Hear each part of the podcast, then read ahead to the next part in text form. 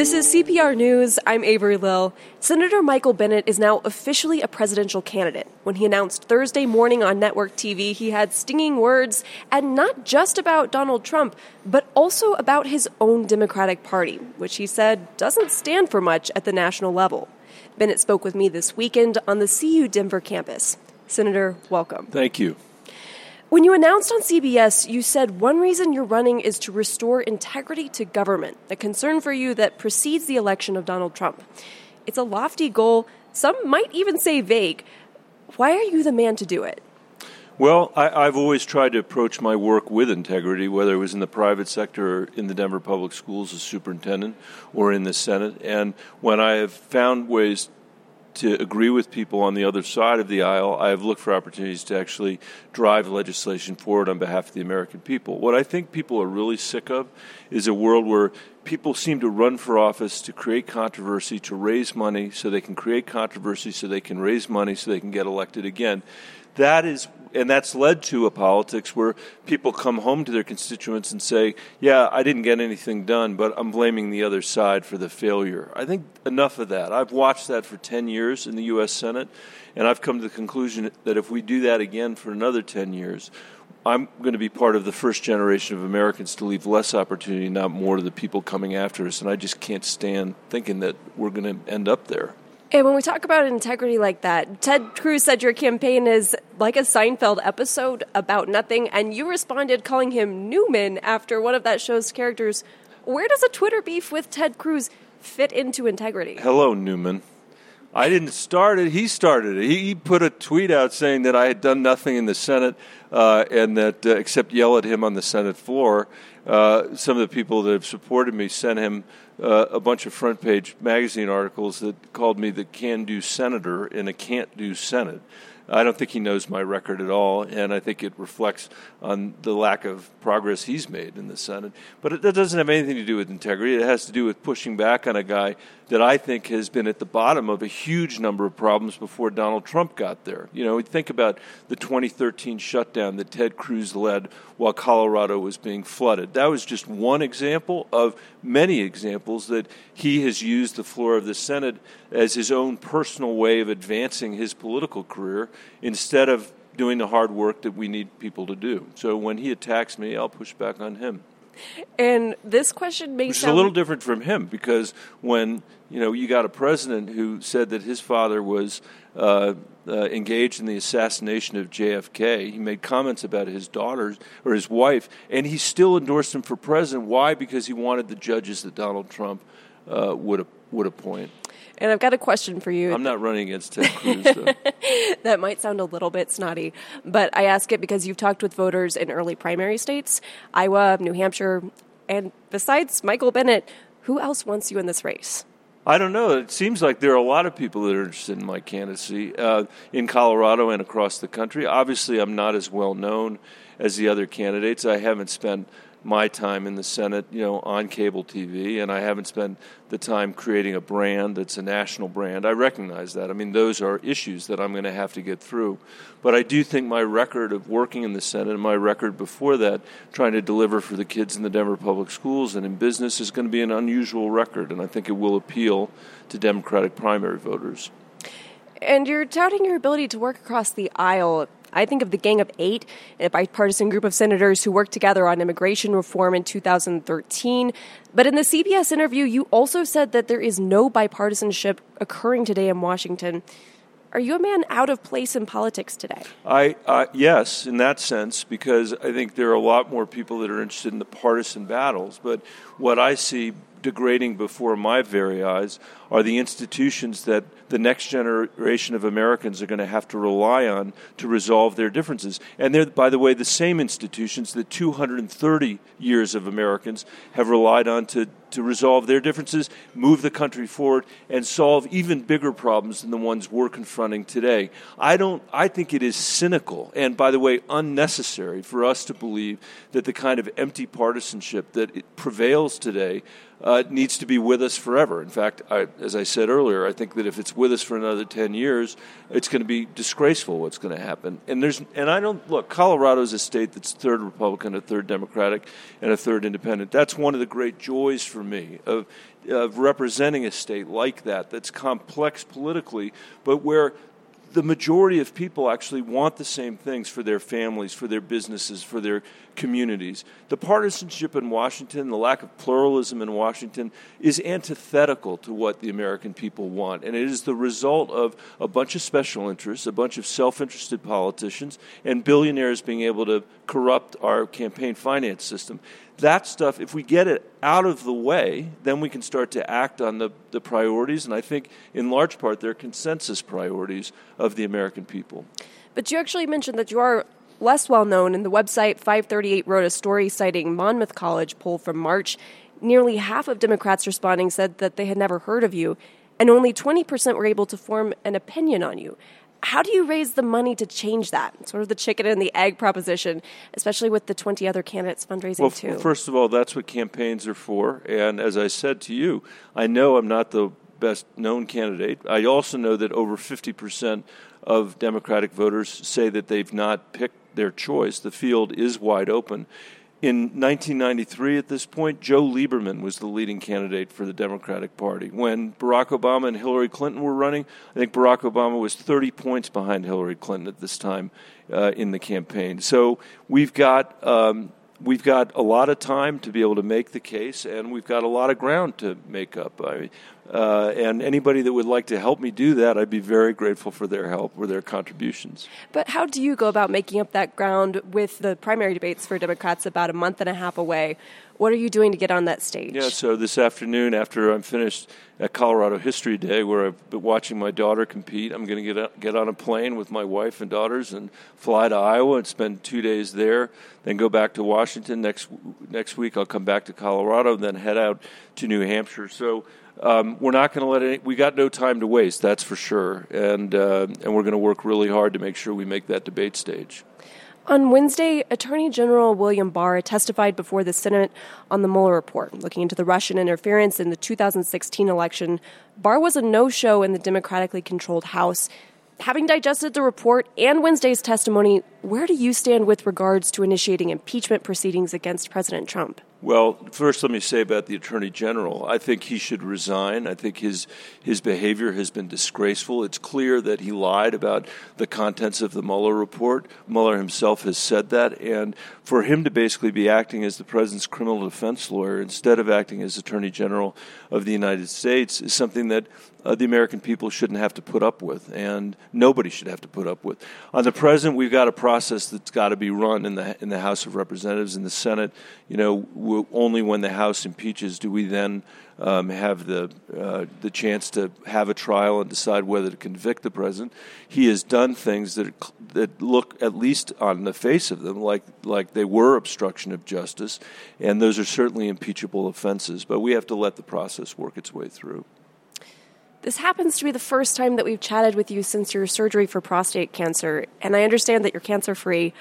What sort of perspective did the experience give you? It was, thank you for raising it. Um, it first, it makes me feel like the luckiest person in the world. I mean, nobody likes getting a diagnosis of cancer. It's a, it's a scary thing.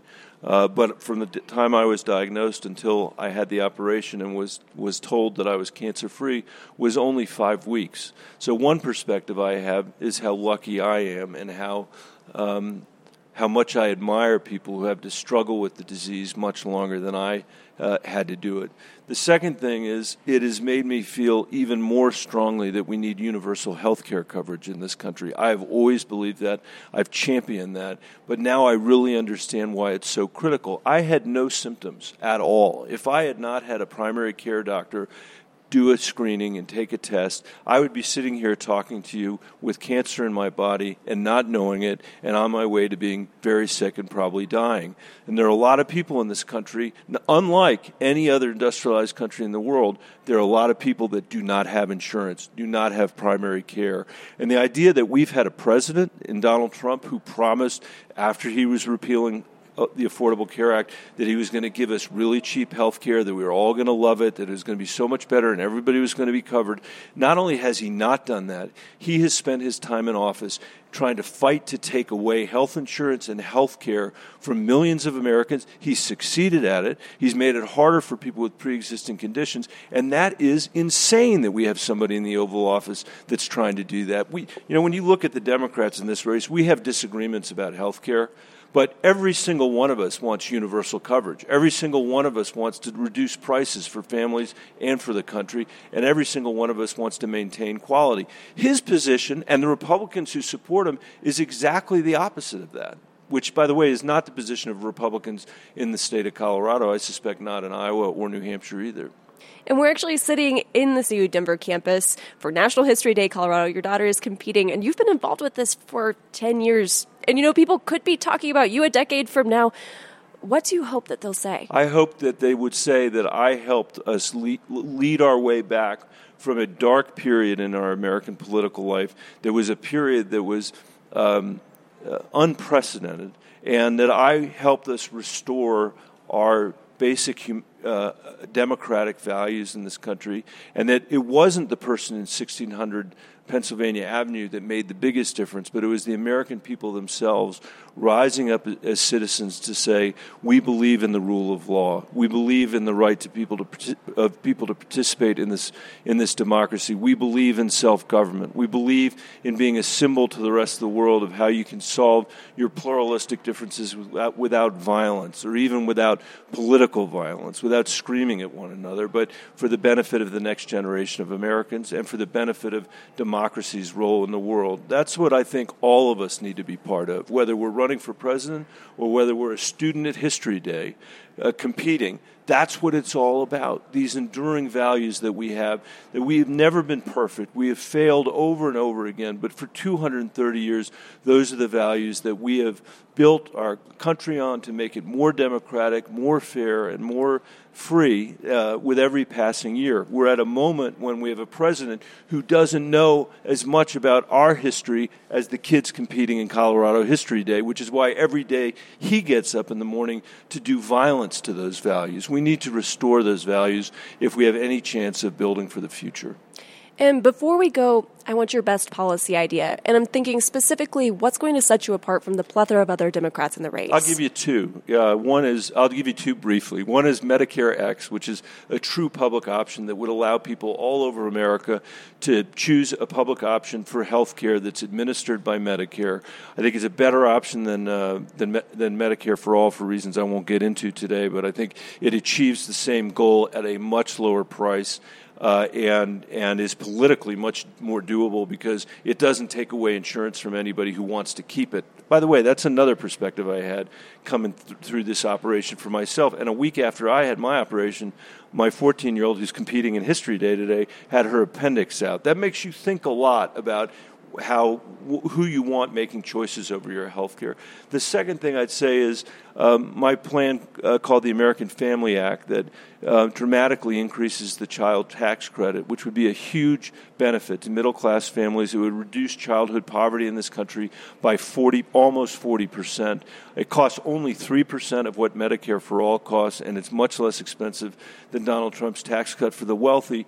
The idea that we could do something like that and give middle class families a better chance of affording housing, health care, higher education, and early childhood education, and lift 40% of the kids in this country who are in poverty out of poverty, that's the kind of thing we could do if we had a political system that actually functioned. And it's the kind of opportunity cost that we face when we have one that doesn't function week after week after week. Think about this.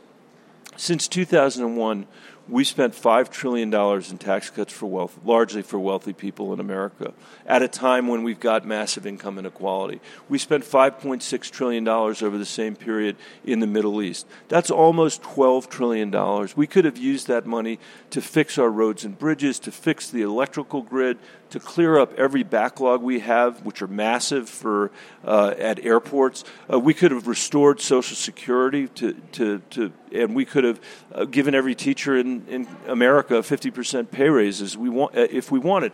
it is a an example of the distorted priorities that exist at the national level in our government, and it's what we have to fix. Senator, thank you so much for this conversation. Thank you for having me. I appreciate it. Colorado Senator and Democratic presidential candidate Michael Bennet speaking with me this weekend on the University of Colorado Denver campus.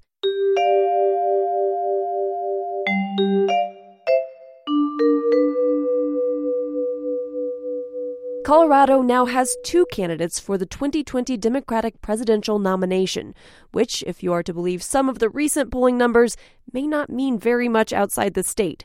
But polls don't always reflect reality, so to get a better sense of the prospects for U.S. Senator Michael Bennet and former Governor John Hickenlooper, we turn to Seth Masket. He directs the Center of American Politics at DU. Seth, welcome back to the show. Thanks for having me on.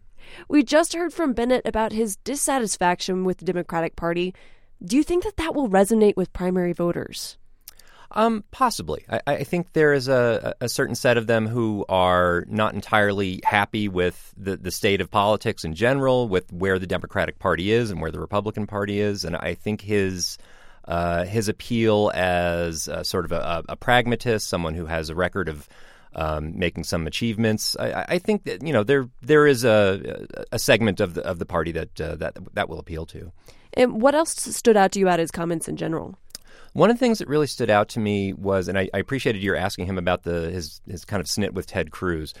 Um, that I mean, that's a fun question and it's a fun comment, but um, the fact that he pointed that out as something that predates Donald Trump as a problem with the Republican Party. Um, one of the things, sort of the, the poll leader right now, uh, would be Joe Biden on the Democratic side. And one of the things that Biden has been saying is that once we get rid of Trump, then the Republican Party and the Democratic Party can go back to politics as normal.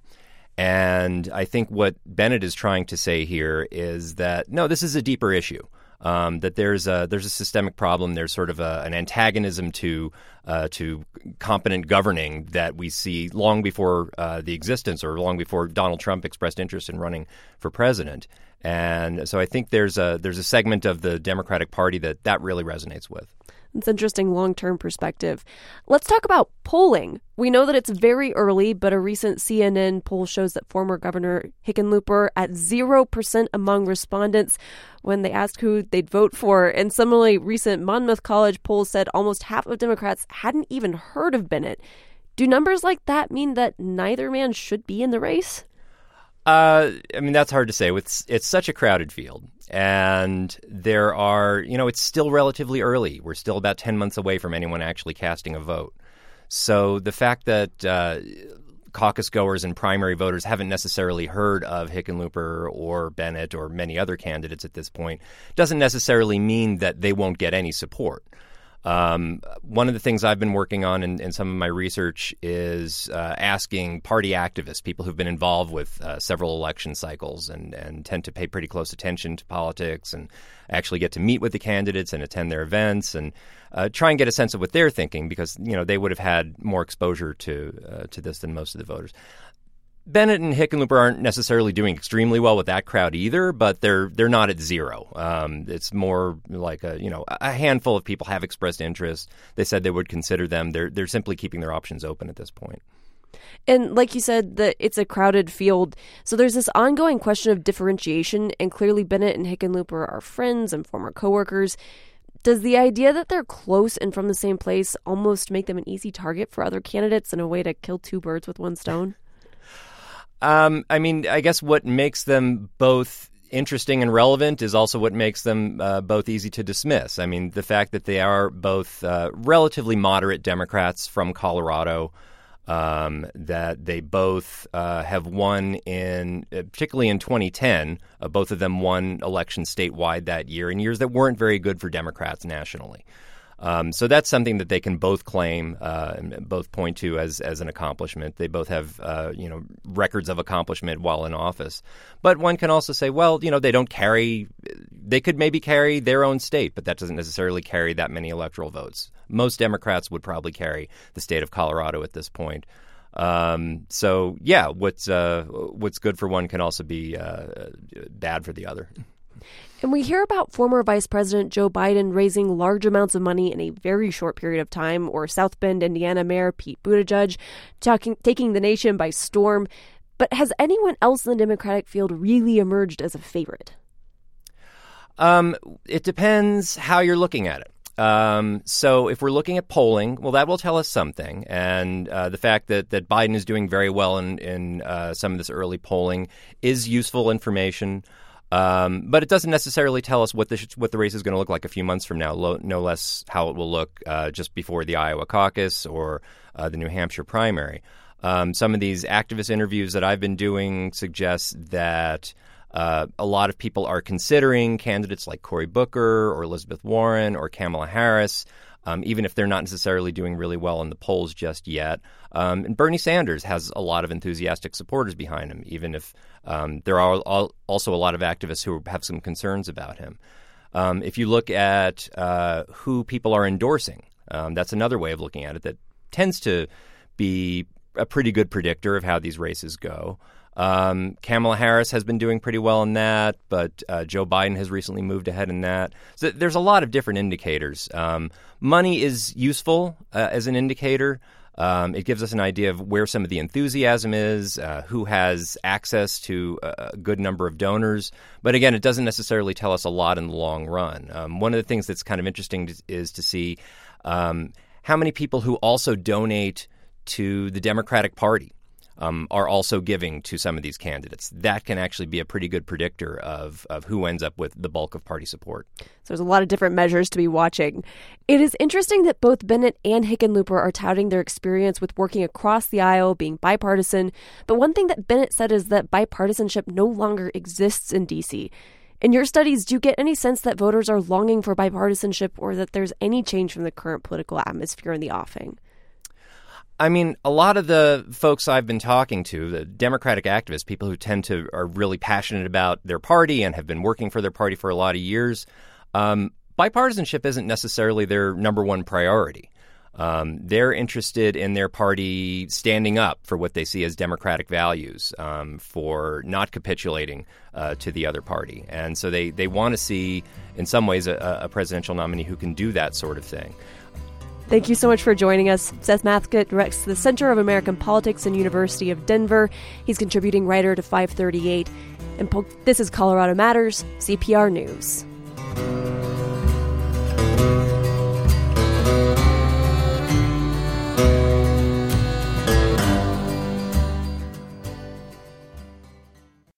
I'm Sam Brasch, host of Purplish. It's a show about Colorado's democracy from member supported CPR News. Big questions about state government, answers from CPR reporters, experts, and voters. I want to know what my fellow Coloradans think about things. I was a little surprised to hear him say he doesn't want to use kill committees. It's just a unanimous feeling around the table. Why can't this get fixed?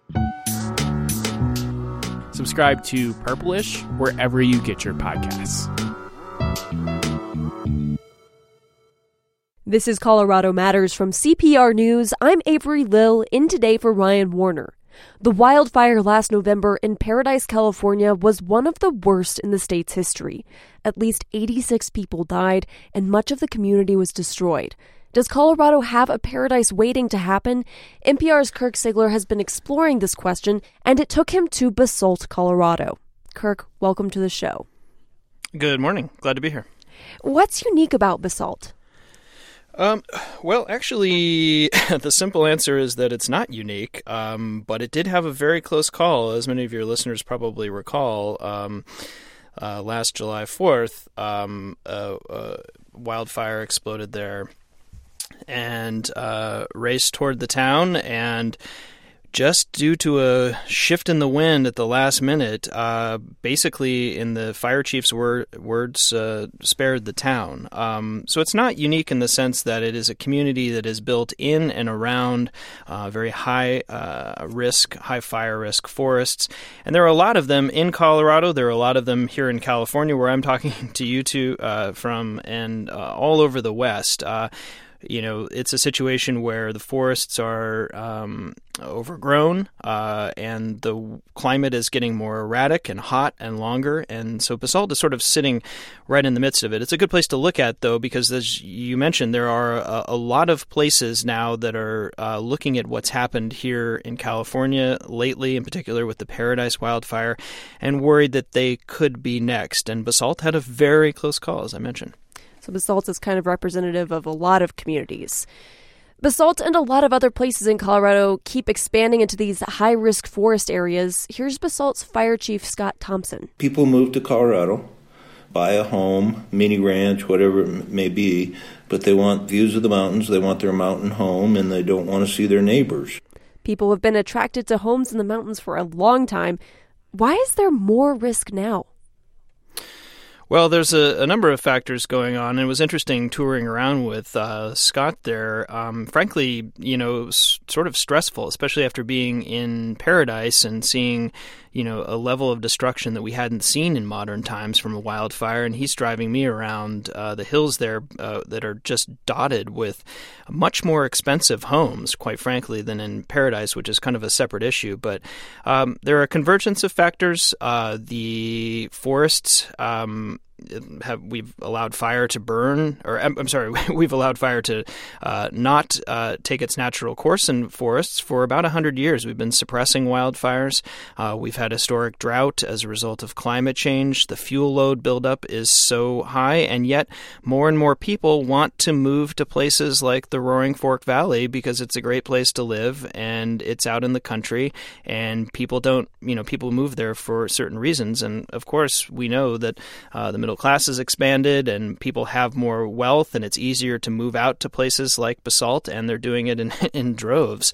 Um, and this has been going on really since uh, the early 90s. Uh, and the amount of land that has not been built out or has not seen development, there's actually quite a bit of it. So uh, the thinking in the fire world is that there is time to uh, maybe rethink this before we've completely built out what's known as the wildland urban interface. But Basalt is is is in the wildland urban interface. That's the place where the homes and the infrastructure and the towns are built right up into the forests and they're expanding into the forests. In terms of vulnerability, how does Colorado compare to other states? Uh, Colorado is, is toward the top in the West uh, in, when it comes to development in the WUI, the wildland urban interface. Uh, California, per capita, of course, has the most because there are 40 million people here and millions of people living in uh, high fire risk areas or high risk areas in general, uh, especially in California. But Colorado and uh, Washington State are in you know close second and third in terms of development, according to recent analyses of development in high risk zones. And you know, Colorado a few years ago had uh, the national spotlight was on Colorado, and now it's kind of shifted to California because the fire situation out here seems to have gotten uh, worse in recent years. But uh, just a couple years ago in Colorado Springs, two destructive fires um, and and deadly wildfires burning into whole cities. You know, this is not a this is not a situation of um, you know fires burning vacation cabins like when I was a kid growing up in the West. You'd you'd you'd see forest fires. Well, these are these are urban fires. These are fires that are burning into whole cities that have been built out into the woods, and the cities themselves and the infrastructure themselves become the fuel uh, for the fires. So, Colorado, uh, uh, you just have to look at the front range of Colorado to look at the amount of development and assets that have been built out into these forests that are, um, in general, uh, this winter notwithstanding, uh, extremely dry and overgrown. So lots of people moving into these high risk areas. Scott Thompson, the fire chief in the Basalt area, says his department has very little control over what people do with their land they buy a piece of property, and if they come to the counties, cities, um, fire districts, and we say that it's not a good place to build because of the um, high fire risk, um, we can't stop them from building um, because that's essentially taking their property. Chief Thompson also says he's amazed how often those same people do obvious things that put their properties at risk. I can't tell you how many times we go to homes during a wildfire and there's firewood stacked against the house, there's decks with cushions and different things that'll catch all those ember showers and start the houses on fire. This despite the fact that Chief Thompson said they hold public forums to inform people about how to lessen those risks. Thompson says he thinks that the only thing that would help would be aggressive building codes. Based on your reporting, how likely do you think that is to happen? Well, in uh, California, for instance, in 2008, uh, there was what's billed as a landmark uh, statewide code that affects new builds. Now, that's the key new building. Uh, a large amount of, I know we've been talking about new development in the wildland urban interface, but there are a lot of homes that have been there for decades, especially if, as we're seeing fires come into whole cities and towns. Um, I think the key is probably to have a statewide building code. In Colorado, there are a few places that have implemented their own, but it's very piecemeal. One place that comes to mind is Boulder County. Um, but there's going to be a lot more focus on, in the coming uh, months even, um, dif- different things that we can do to homes and the existing homes that are in these places, uh, and and whether or not new things should be required. You know, it's not just on the homeowner though; it's also on the the town planners, the county commissioners who are approving this development. You know, I was traveling traveling around Basalt with uh, the chief uh, Thompson there, and he pointed out you know some developments from the '90s, uh, so pretty recent, that were required to have a, a number of trees in front of the homes because because the thinking back then was, well, we don't want these homes to be in our view shed. Uh, there are also homeowner associations in Colorado, in the Roaring Fork Valley in particular, that still require uh, a certain amount of trees and brush and foliage to be in places. Uh, that that sounds kind of counterintuitive now after we've seen what wildfires can do to property of late. But these are all things that I think you know Chief Thompson was telling me that um, there are places that have done uh, and he's been in the wildland fire world for uh, decades. There are places that have done uh, a lot of good things, but it's really on a piecemeal, and it tends to be in places that have seen what fires can do. Boulder County, uh, also uh, a couple places I've visited in Washington State. Uh, but I think it's possible that these other states will start looking at a policy like California. But California's has a lot of holes as well. Like I mentioned, it just affects new construction, and there's a lot of homes out here, as we saw in Paradise in particular, that uh, that are you know outdated and and don't have the proper venting, may still have wood shingles, and all these things that can catch a fire. As the you heard the chief chief saying, it can, can catch the home on fire right down into the very individual things that are happening right on the deck uh, with uh, pine needles in, that were not swept off out of the gutters, uh, all kinds of things right down into the micro. Thank you so much, Kirk. Glad to be here. That was NPR's Kirk Siegler. He's working on a reporting project about what needs to change when it comes to how places respond to wildfires and other disasters.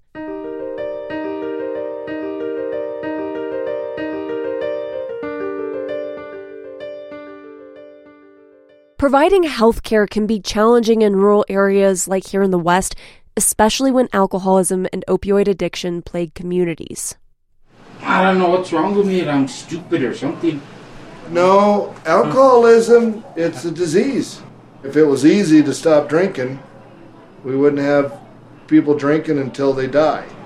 Well, I don't think you want to die, but your liver right now is real, real, real sick. And just doing this once a week could kill you. You mad at me? No. I'm not mad at you. I'll never get mad at you. That's not my job.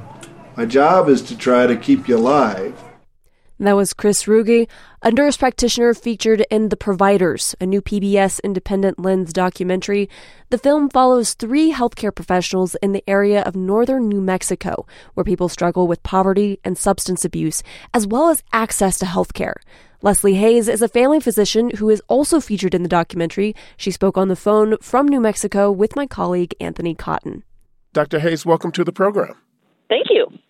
So, the name of the documentary is The Providers, which I thought was pretty apropos given the nature of your work. But what does the idea of providing for your community mean to you?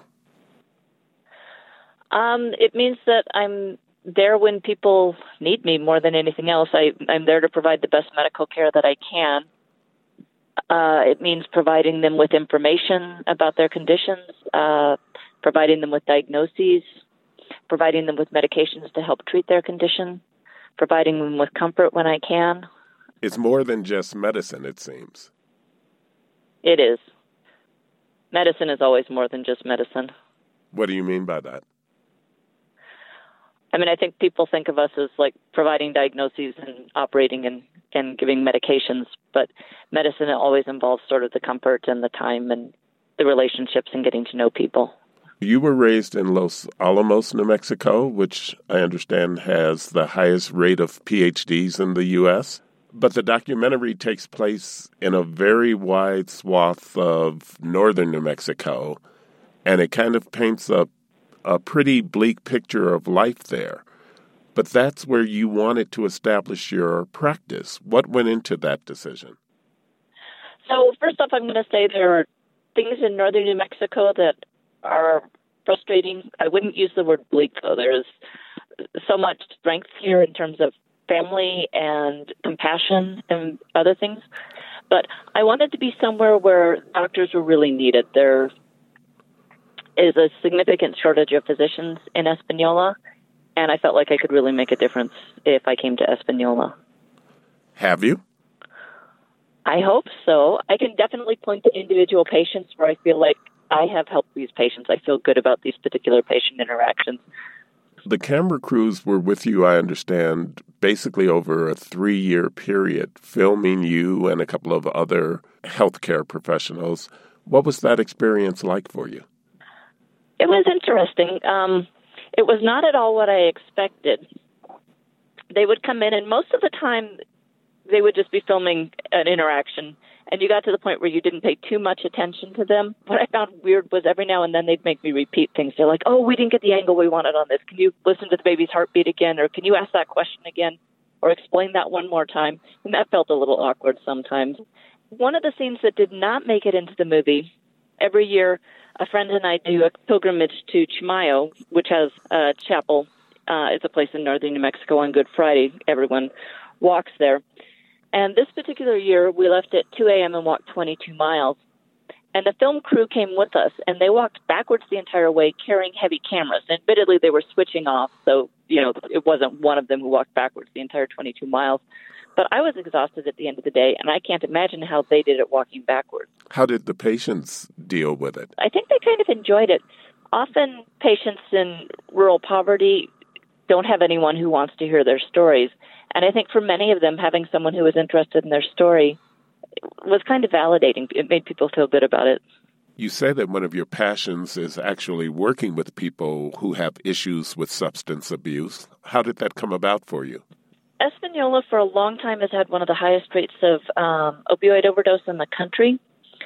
And I actually think back to a patient I had when I first started who had um, was using heroin and she really wanted to stop.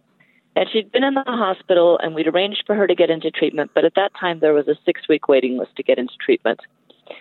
So I brought her into clinic frequently after she got out and we kept checking to see where she was on the waiting list. But eventually it just got too much for her. She relapsed. Um, she was homeless. I couldn't find her. They called to tell me she had come up on the waiting list, but we had no way of contacting her, and so she lost her spot. She came back in to see me a couple months later. We got her back on the waiting list, and once again, she disappeared. And this went on repeatedly over about two years, at which point she just gave up and didn't come back in. After that, I saw in the paper that she had been arrested for drug possession. And eventually, she got a suspended sentence if she would agree to go into treatment. And they got her into treatment right away. And I was so frustrated because we had tried so hard through the medical system to get her into treatment.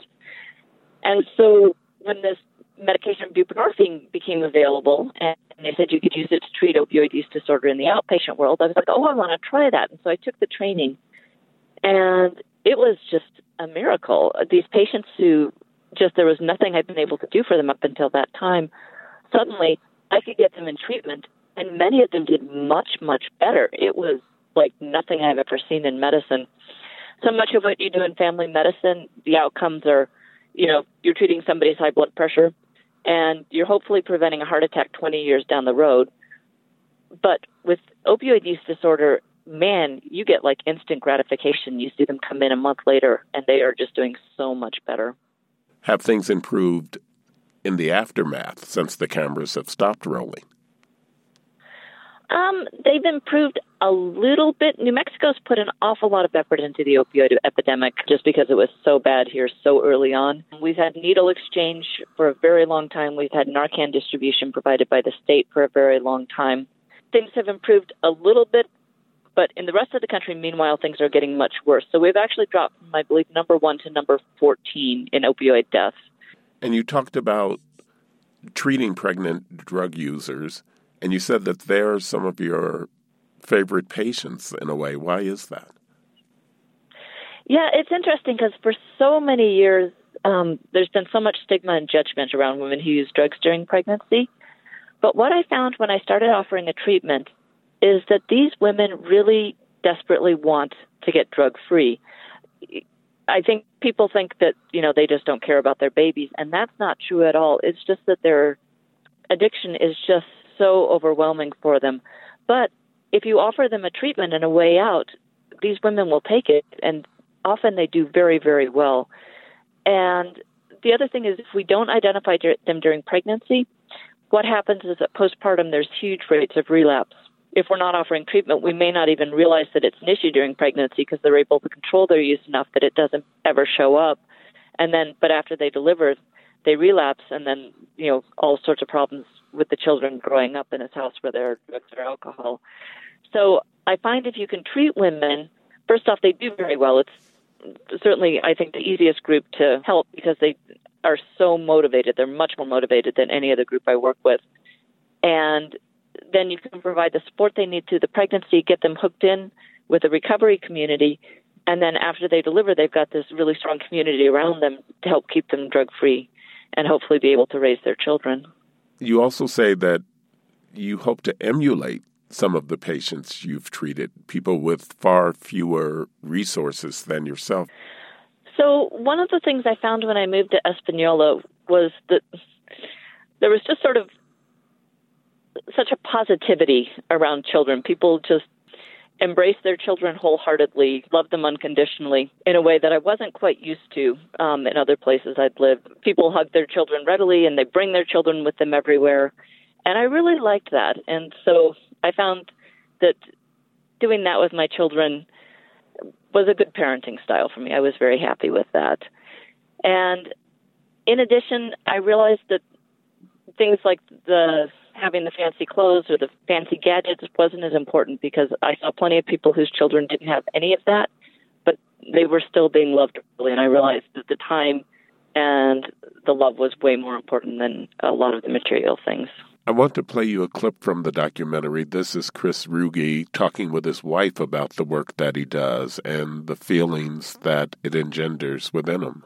It's like watching someone stuck in quicksand and you're on dry land at a table with a margarita and, and saying, God, that's really tragic. You hardly that to your patients.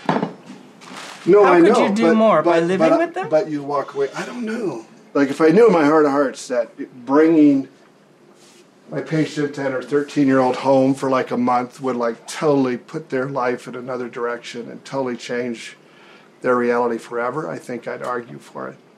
How important is the idea of work life balance and being able to to get away from it? I think it's really important, and I mean certainly that's a theme of the movie, especially for Chris, who I think struggles uh, with work life balance a lot. One of my friends in medical school, her comment was, "Jesus said the poor will always be with us." She said the sick will always be with us as well, and you do your best when you're working and then try and let it go. And I realized at some point that even if I work 24 hours a day, seven days a week, I'm never going to be able to meet the need. At one point, the idea of retirement came up, and you said, Who would take care of your patients? I mean, it almost feels is there a guilt factor involved in this? Even even the idea of getting away, whether it's for a day or, or for retiring? Especially for a lot of female providers, there's definitely that that we struggle with taking care of ourselves versus taking care of our family and taking care of our patients. Things have gotten better in my community as far as my big worry was that my patients with opioid use disorder, there was no one to take care of them. And we've actually got a lot, lot more providers now who can provide that care. So I feel really good about that. I'm not planning to retire anytime soon, but I am hopeful that there will be people to take over when I'm ready to retire. But you still wonder whether that will be the case. We've gone up and down. I mean, there are times now when we definitely do not have enough physicians, nurse practitioners, physician assistants to take care of the people in the community. And then there's times when it's better. So, yeah. It's rural New Mexico. What does that mean? It means that uh, we don't always have the resources we'd like. In 2016, you were named a White House Champion of Change for your work in the community. But I understand yes. you didn't uh, quite get what the award was about. What what happened? So my friend um, Dr. Miriam Kamarami had nominated me for this award, and she just said something about there was some award through the White House she was going to nominate me for. And I was like, well, that's nice, but it was kind of to me like she told me she was going to buy me a lottery ticket, and I didn't think anything further about it. And I must admit, when I got the email, I almost um, thought it was spam and just deleted it without looking at it. And she called me a couple days later and she said, The folks from the White House called and they said they want to give you the award, but you haven't responded to the email. And I was like, What? And I went and looked at my email and I was like, Oh gosh. And so they were asking for more information. So I sent it into them and then I didn't hear from them for another month, month and a half and I figured I hadn't gotten it. But then they called one day and said that they wanted to give me this award and it was very exciting. And i still don't know why i got it because there are so many really great physicians across the country providing this kind of care. But it was very nice. I remember you know they talked in about the work i do with pregnant women with substance use disorder. And one of my patients came in afterwards and she had struggled with substance use disorder during her pregnancy and gotten on treatment and was doing quite well at that point. and she said I realized they were giving you the award for taking care of people like me, and that made me feel really good. And that that was my best moment around the award. That made me very happy. Well, Dr. Hayes, thank you for joining us. Well, thank you. CPR's Anthony Cotton speaking with Leslie Hayes, a family physician in northern New Mexico. Hayes is featured in the PBS Independent Lens documentary, The Providers. It's a look at some of the challenges of supplying healthcare in rural parts of the West. Finally, today, new music from the Denvers, the Copper Children. They formed a few years ago when guitarist Zaya Stallings booked a gig at the Gothic Theater but didn't have a band to back him up. Zaya turned to the buddies he'd been jamming with for some time, and the Copper Children officially formed. Their music is an unusual blend of soulful harmonies and psychedelic grooves, as you can hear in the song Don't Be So Shy, recorded recently in the CPR Performance Studio. See, the thing is, I know it's easy,